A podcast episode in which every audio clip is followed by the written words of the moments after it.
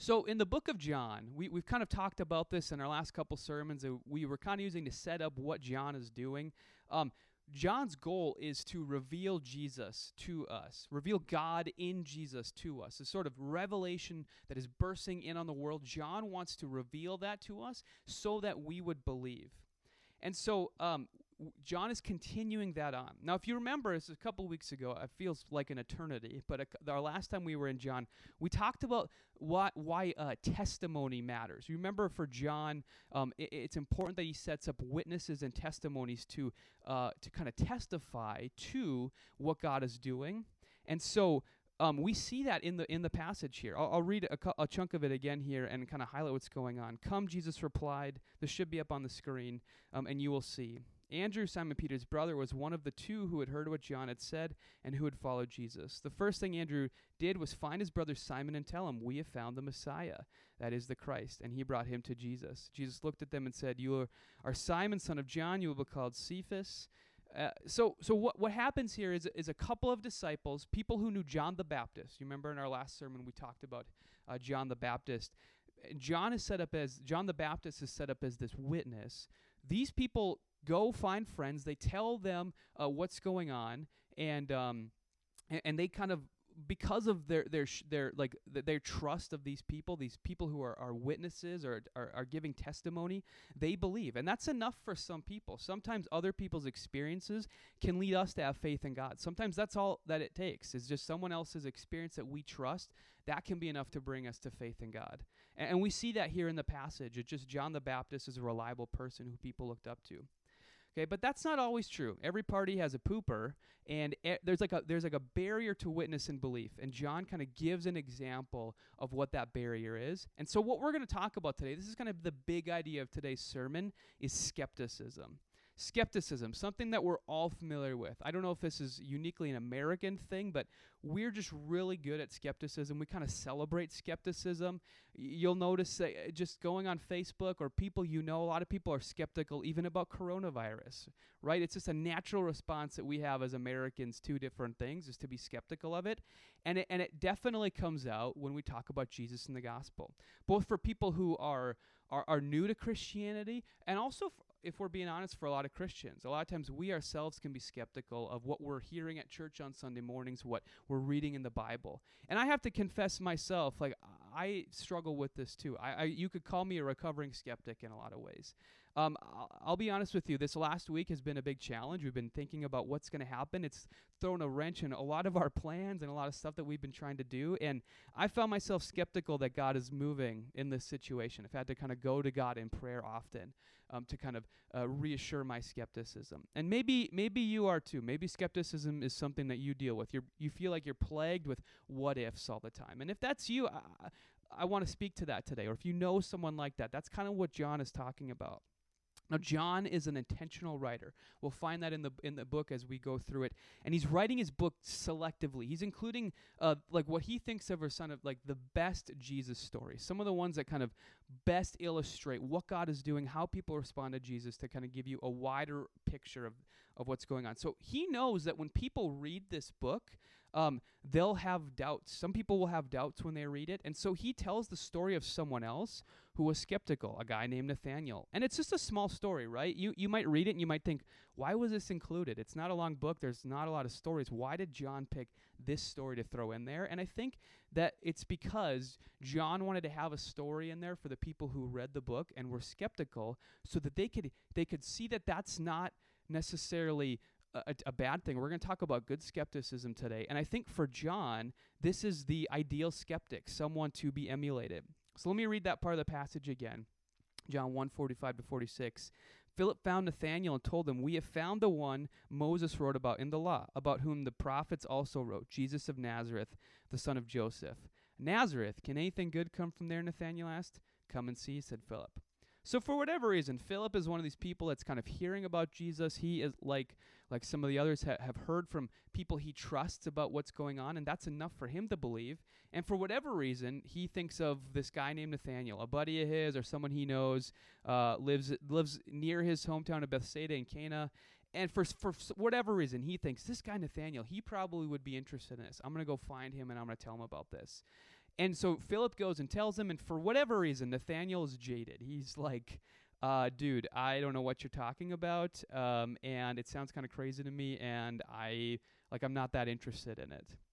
So um, that that that happens, and at some sometime later, Jesus um, goes up to Nathaniel and he says, "Dude, this is in verse 47.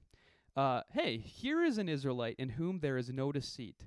So this is maybe surprising, right? You might you might expect uh, if John brings up someone who's skeptical, you might expect uh, for a for him to kind of give him a hard time, for, for Jesus to, to be harsh with him or to, to challenge him, to, to condemn him in some way. I think that's how a lot of times um, Christians are taught to deal with skepticism, or, or non Christians uh, uh, feel like Christians deal with them in their skepticism. And that's not what Jesus does at all. I think that's kind of amazing. He actually com- commends Nathaniel for his discerning atti- attitude. He doesn't berate him, he doesn't speak harshly to him. I think this is big. He doesn't treat Nathaniel's skepticism as a threat. He doesn't see the skepticism as something that's a challenge to what he's doing. He's actually kind of playful with Nathaniel. He kind of approaches him in a really non-threatening way. He's like, "This guy, this guy here, he he he's discerning. He knows what's up."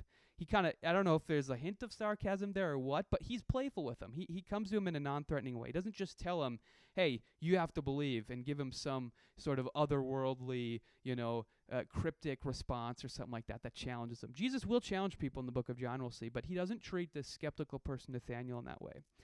Why? Why, why is that? And that actually brings me to my first application point today. And that's that skepticism and doubt are not inherently bad. In fact, I would I would argue that a healthy skepticism is necessary to a strong faith. So instead of trying to stamp out skepticism and doubt, instead of just telling people they need to believe, just have faith, just trust harder, I actually want to give a plug today for like a healthy form of skepticism because I think that actually leads to a strong faith. Let, let me explain that. Um, Tim Keller, in his book uh, *The Reason for God*, he he says a faith without some doubts. This should be up on the screen for you. A faith without some doubts is like a human body without any antibodies in it. Okay, antibodies is maybe something you've been thinking about here lately. Um, he continues on. This is, won't be on the screen. Um, people who blithely go through life too busy or indifferent to ask hard questions about why they believe as they do will find themselves defenseless against either the experience of tragedy or the probing questions of a smart skeptic. So, what does he mean that that a, d- uh, uh, a doubt operates like an antibody? So, if you're not familiar with antibodies, uh, antibodies are like a protective protein that are produced in our immune system that are in response to the presence of like a foreign substance. This is how our body deals with things that come in that are foreign. And so they end up protecting our bodies from things that are dangerous to it, like coronavirus. Um, and so so think of like our faith as like a body okay that's the that's the analogy here so think of it that way now when when a foreign substance comes into our faith that challenges it to our body, to, to, to our body of faith, think of it, could be new information, one that seems to contradict our faith. Um, it could be a, a, traumatic event. Many times people um, uh, have, have doubt or skepticism because of some tragedy that happens to them or some hard thing that they just can't reconcile with what they think about who God is or something. Think of that like a foreign substance that comes into our body. Now, a, a lot of uh, deconversion stories that you read online or you talk with people about, they co- a lot of them have a common theme. Um, a lot of times, people are raised up who who deconvert from Christianity in like a strict environment where nobody questions the specifics of what the whole group believes. And so this sort of self-reinforcing loop, this sort of echo chamber gets created. And so there's no protection when something foreign just walks in, something that's not a part of of of the faith, a part of the the loop, a part of the echo chamber walks in and that's that's contrary to the belief. There's just no there's no way to deal with it well. And so um and the reason that, that that's true is because it had never been modeled to a lot of people in these really um, these really strict environments how to deal with uh, w- you know how to how to like how to deal with that. And and the way that you deal with it is to have like a healthy doubt which means asking good questions about kind of re-examining what we believe taking it out uh, taking like if you think of like our faith as glasses taking the glasses off looking at them to make sure that there's no cracks or anything like that so that you can kind of examine what's there and that had never been modeled for them. They never seen a good, uh, I think, response to that a lot of times. And so what happens is, again, sticking with the analogy, the faith gets sick and it dies. and the foreign substance actually kind of kills it. Um, and I think I think a lot of times the, the reason is because the, the people think the only type of faith was one with easy answers for everything, where where everything you know makes perfect sense. You can't question what's going on. Um, but I actually think it's good for us to create a healthy environment where we examine what we believe and encourage this sort of healthy skepticism. Because when we do that, it's like a vaccine that comes into our body, where we release the foreign substance in like a controlled setting, where we can kind of learn how to respond to it. And, and, and a lot of times, I think people, when they struggle with skepticism, your response is to shut yourself off from other people. Don't tell other people who, who have faith that you're struggling with it because you don't want to feel condemned or something, right? That's shouldn't that shouldn't be the response. We should actually be talking about these things in community. Shouldn't feel um, embarrassed about it because when that happens it's kind of like a vaccine being released where you can kind of deal with it in a controlled setting where we can kind of examine what's going on and and when the body learns how to fight off an infectious disease because of our antibodies like it knows how to deal with it next time. And the same is true when we have good skepticism good healthy doubt when we question what we believe we can learn how to respond to those things and kind of grow stronger so that the next time that foreign substance comes in we can fight it off a, a lot more easily and we do this at Res City. We actually try to create these spaces where we can encourage healthy skepticism and doubt. Um, I don't know about how we're going to be doing this for the you know for the time being, but we do something called Views and Brews, where we try to meet at least once a month, and we get together, we just hang out o- over some beers or some coffee or something, and just kind of talk about like questions we have, things that we're wrestling with about God and and belief and faith, and we can kind of just talk about it in like a relaxed setting. It, it's kind of a safe space for anyone to bring up things that they're questioning, and we think that when when you do that well, like we can find good answers, we can find good responses to kind of deal with the foreign substance that comes in. And sometimes your faith will might change slightly because of that, but it for sure will grow stronger. And I think that that's important. So if you're feeling doubt or skepticism about Jesus or the Bible, maybe maybe again because of what's going on in our world right now, like you're feeling a little bit of skepticism about about God's control or about God's goodness.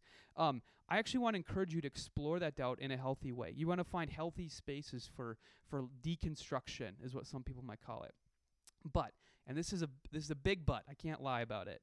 We have to deconstruct things so that we can reconstruct it again.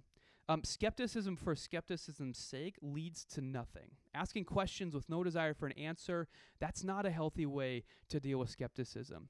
A lot of times we might think that that leads to freedom, but really it's just like it's just like you have a house and you tear the house down and you just choose to live on an empty plot of land instead of rebuilding the house back up again you know rebuilding a better house one that you, you kind of you kind of learned from the, the stuff in your old house learning from the deficiencies of, of a, the old house. And so what happens a lot of times when you have that type of unhealthy skepticism you can't escape that sort of radical skepticism. It becomes like a pattern for how you deal with everything. If i can't trust this thing then I probably can't trust that thing either. And if I can't trust that thing, then I can't trust this. And it just becomes this sort of never ending, sort of radical skepticism. And it's a recipe for despair, honestly, a lot of times. It's going to lead you to sort of not feeling like you can trust anything what's, whatsoever. And this is why I think a healthy environment is so important that leads to like a healthy skepticism, a healthy sort of questioning what we believe constantly, so that we can grow stronger. It has a good goal, it has a good design to it. Now, a lot of times when people are, are, are become skeptical, the thing that they fall back on is their experience. That kind of becomes the sovereign, the sovereign thing for them. And and so sometimes that's a that's a bad thing, but in, we actually find in the story that you know, Jesus kind of commends Nathaniel's experience. It actually becomes an important part of why Nathaniel uh, comes to believe. So let me jump into the passage here, John 1, 46 to 48. Nathanael says, Nazareth, can anything good from come from there? Come and see, said Philip. When Jesus saw Nathanael approaching, he said, and this is stuff we'd read before. Um, here's a, here's truly an Israelite in whom there's no deceit. And Nathanael says, "How do you know me?" And Jesus answers, "I saw you while you were uh, still under the fig tree before Philip called you." Okay, so let's just pause and see what's going on here. Nathaniel, discerning guy that he is, he's he's sitting there and he hears about this guy who's come from Nazareth. And in Nathaniel's experience, he's not seen anything good come from the city of Nazareth. Nathan- Nazareth is loserville to Nathaniel. Th- this guy Jesus, he's probably a loser too if he comes from Nazareth, and his whole you know Messiah movement's probably a loser movement too, right? In Nathaniel's experience, you know w- what good could come from this? Nothing whatsoever. And so he just doesn't think I got to pay attention to it. And and maybe you have you know, growing up, you had some some nearby city that you thought, you know, everyone who comes from this city probably stinks, and or whatever. The the the the school in town that was your big rival, you thought everyone that comes from this school they kind of suck or whatever. Whatever. You maybe kind of know what Nathaniel what Nathaniel's dealing with there. But here's the thing: Nathaniel's experience proves to be wrong we find out Nathaniel finds out that his experience is not sovereign. Just because he's never experienced anything good that's come from Nazareth doesn't mean that something good couldn't come from Nazareth. In fact, the greatest thing ever that ever existed could come from Nazareth.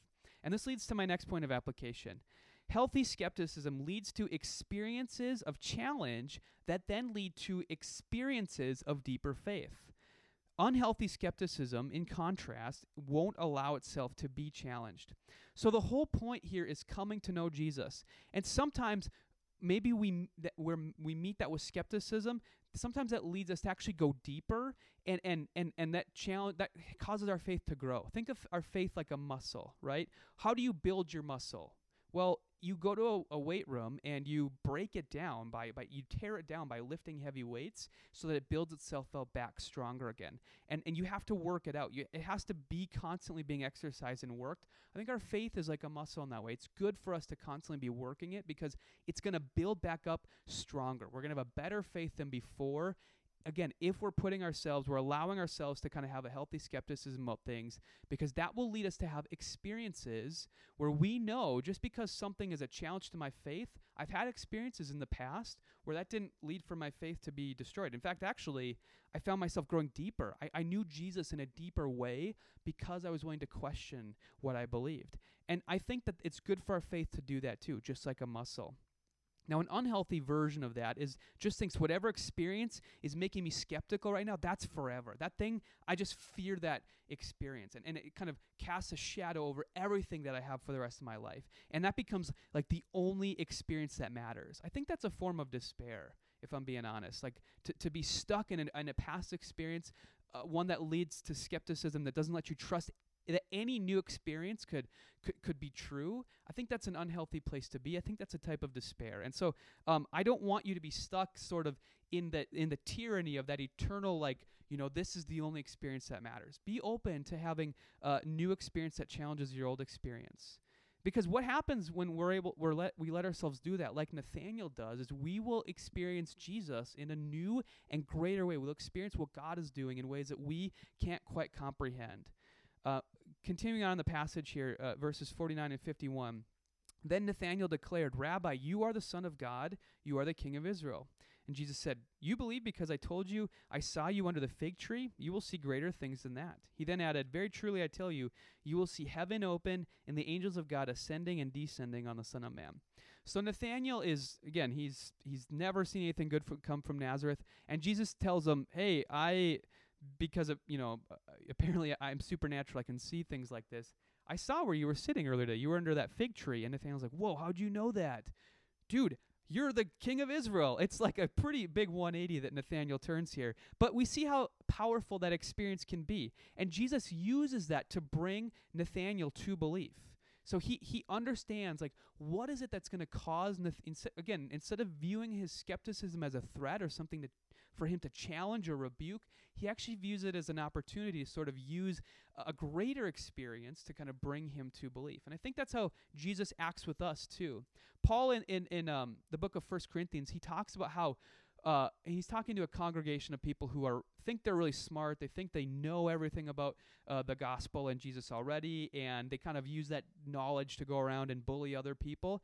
And and, Jesus, and, and Paul says to them, "Okay, you think you know God, but really, actually," and he kind of says this as an aside. I think it's in chapter eight where he goes.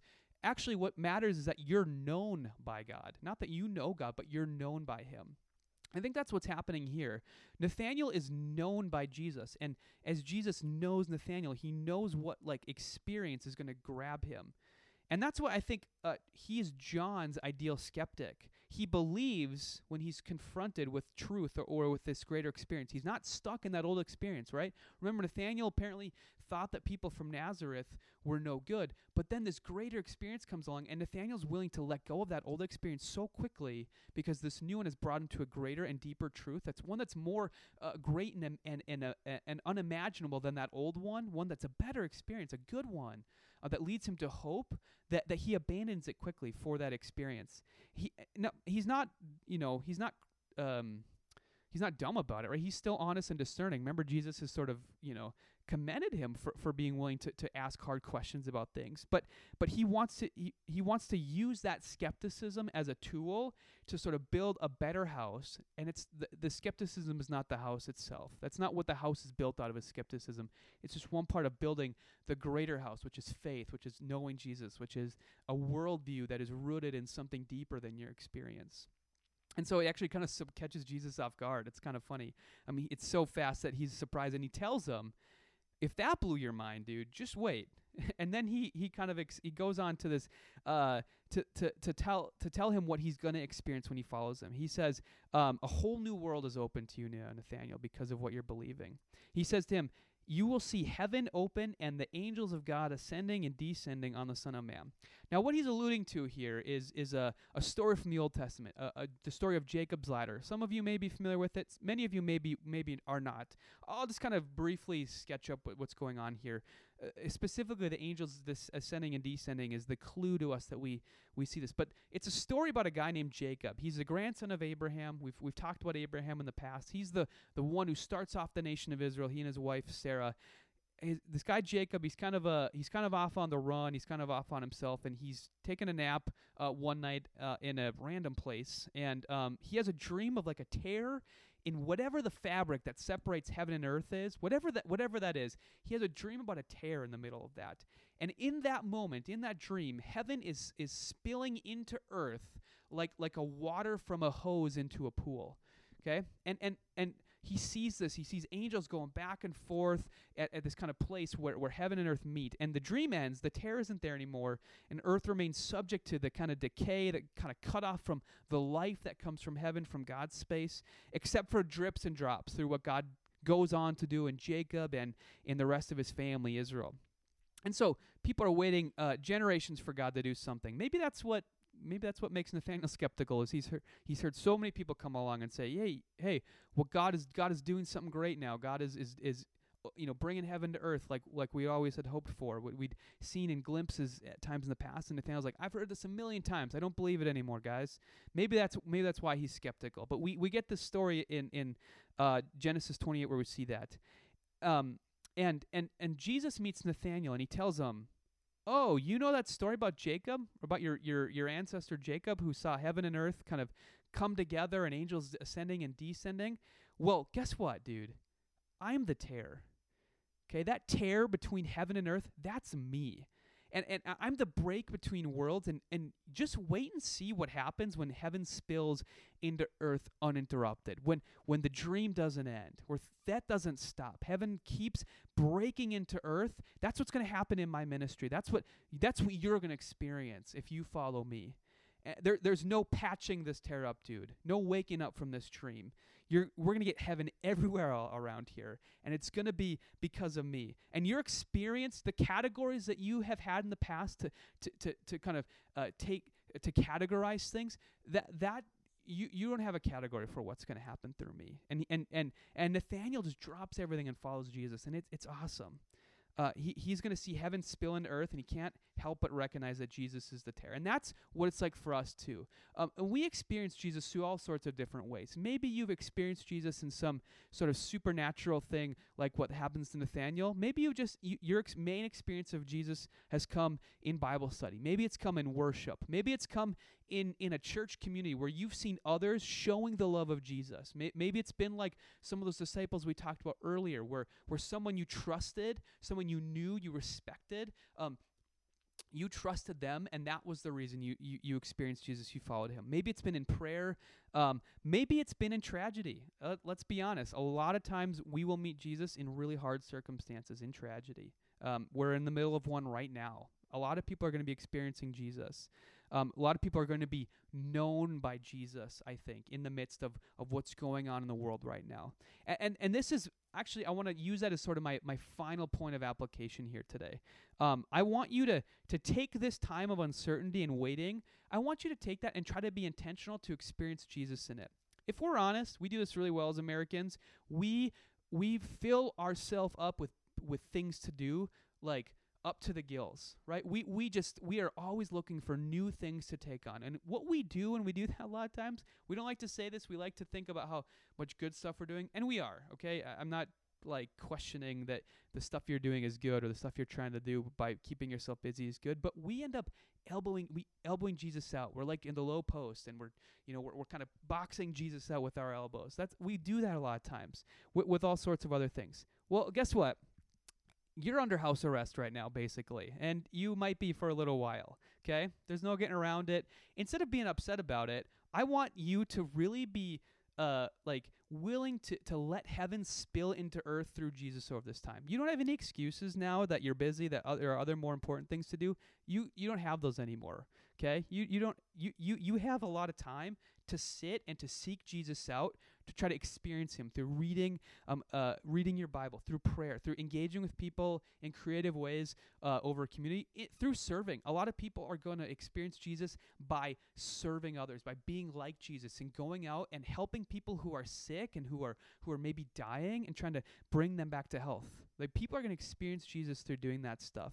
Okay? They don't have a lot of a choice. And I want to challenge you to be really thoughtful about trying to experience Him in this time. If you're filled with uncertainty right now, when you're experiencing Jesus, you're going to see hope. You're going to see His sovereignty. You're not going to feel uh, trapped by your experience of fear in the moment. Okay? So seek Him out. Uh, uh, be willing to, to kind of have experience um, that, that transcends the experience of whatever you're feeling right now. Okay? You have the time. And as your pastor, I want to challenge you to do that. All right, so that's kind of what I have for the message today. And it doesn't sound like we have any questions, so um, we're just going to move on. That's okay. That means I was so thorough. I answered all your questions, and I'm okay with that too. Um, but maybe next week, uh, maybe next week I won't be so thorough. So we're going to kind of keep up that pattern, even though we're not doing it now. So what I want to do is I want to uh, just close us with a benediction. Uh, I'm going to pray for us, and and we're not going to do it this week because we want to kind of give you guys an advance warning of it. But but next week, like like Julie said earlier, if you can, if you have a chance to run to the grocery store, you have some bread and some grape juice, or if you have real wine laying around, you can use that too. That's okay. Um, but I think it will be a really cool thing for us. Uh, one of the, one of the things about communion that is so uh, important is that um, we're causing ourselves to be connected. Paul says this in 1 Corinthians uh, 10 that we all take bread from the same loaf, and that's symbolic, obviously, but because we're taking bread from the same loaf, we're connected. And, and we're, we're reminding of ourselves of that when we take communion because we're all taking the same bread and the same cup at the same time. And I think it'll be a really cool way for us to, to symbolize our connection to one another, even though we're not able to be with each other physically right now, if we all took communion in our homes at the same time. I actually think that would really help us to feel that connection. So next week, if you if you are able to get some um, let us know. If you're trapped inside you can't go out and you need some help getting some bread and some grape juice or you'd really like to have that let me or julie know. Shoot us a text send us an email and we'll try to make sure you can get some um, because i think that would be really good for us. So let me pray and then uh, i'm going to have a benediction for us a- and we'll close and we'll be done and you guys can uh, get back to your uh, normal lives of s- sitting around and watching netflix Lord, thank you that you meet us in our experience. Thank you that you're tender with us, Lord. You, you deal with our skepticism, our doubts, some of which are good, some of which are bad. You, you deal with them tenderly. You, you respond to us in love and care, and we thank you that that is the way that you approach us. Um, I pray that over this time of uncertainty where people are having maybe experiences of fear, uh, uh of of of not knowing what's coming, God, uh, uh, that leads to anxiety or doubt. I pray that you would meet us, God, that we would be known by you in this time. Um, help us to um, be able to to know how to meet you well, and I pray that when you do meet us, God, we would respond like Nathaniel does. We would respond um, in in in a great expectation of what you're doing, Lord. One that is that is doesn't know what the the full extent to how you're meeting us, um, but but that one that is faithfully expectant and waits for that. I pray that that would be how you would meet us in this time, God. Help us to stay connected with one another well, Lord. Help us to not lose the bond um, that we have as a church. I pray that you would you would put your Holy Spirit into the internet, God, over this time and help it to connect us well. Um, we pray all of this uh, in the name of your Son, Jesus. Amen. All right, and here's our benediction that we're going to close from. It's it comes from Ephesians 3, 16 to 21.